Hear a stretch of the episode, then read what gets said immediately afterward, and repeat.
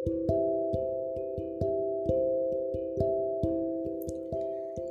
do you think about failure?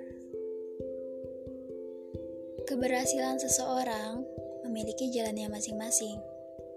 Ada yang harus jatuh dulu, ada yang harus gagal berkali-kali, dan ada yang langsung bisa meraih kesuksesannya sendiri. Mungkin kegagalan adalah hal yang paling menakutkan bagi semua orang Seringkali takut gagal menjadi alasan utama yang menghambat dalam setiap usaha yang akan kita capai. Padahal, sebenarnya yang kita takutkan dalam mencoba bukanlah takut untuk gagal, melainkan yang kita takutkan ialah gagal sendirian, jatuh sendirian, dan terpuruk sendirian.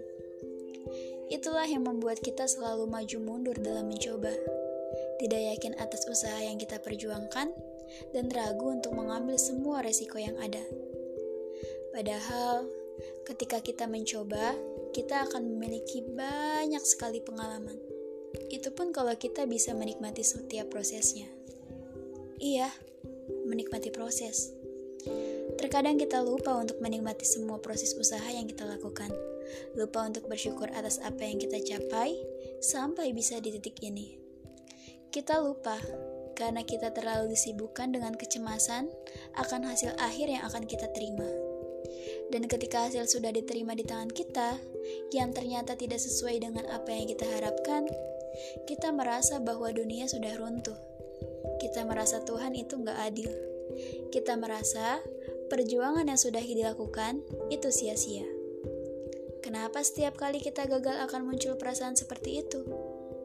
Ya, itu karena kita nggak menikmati dan bersyukur atas proses yang sudah kita lewatkan.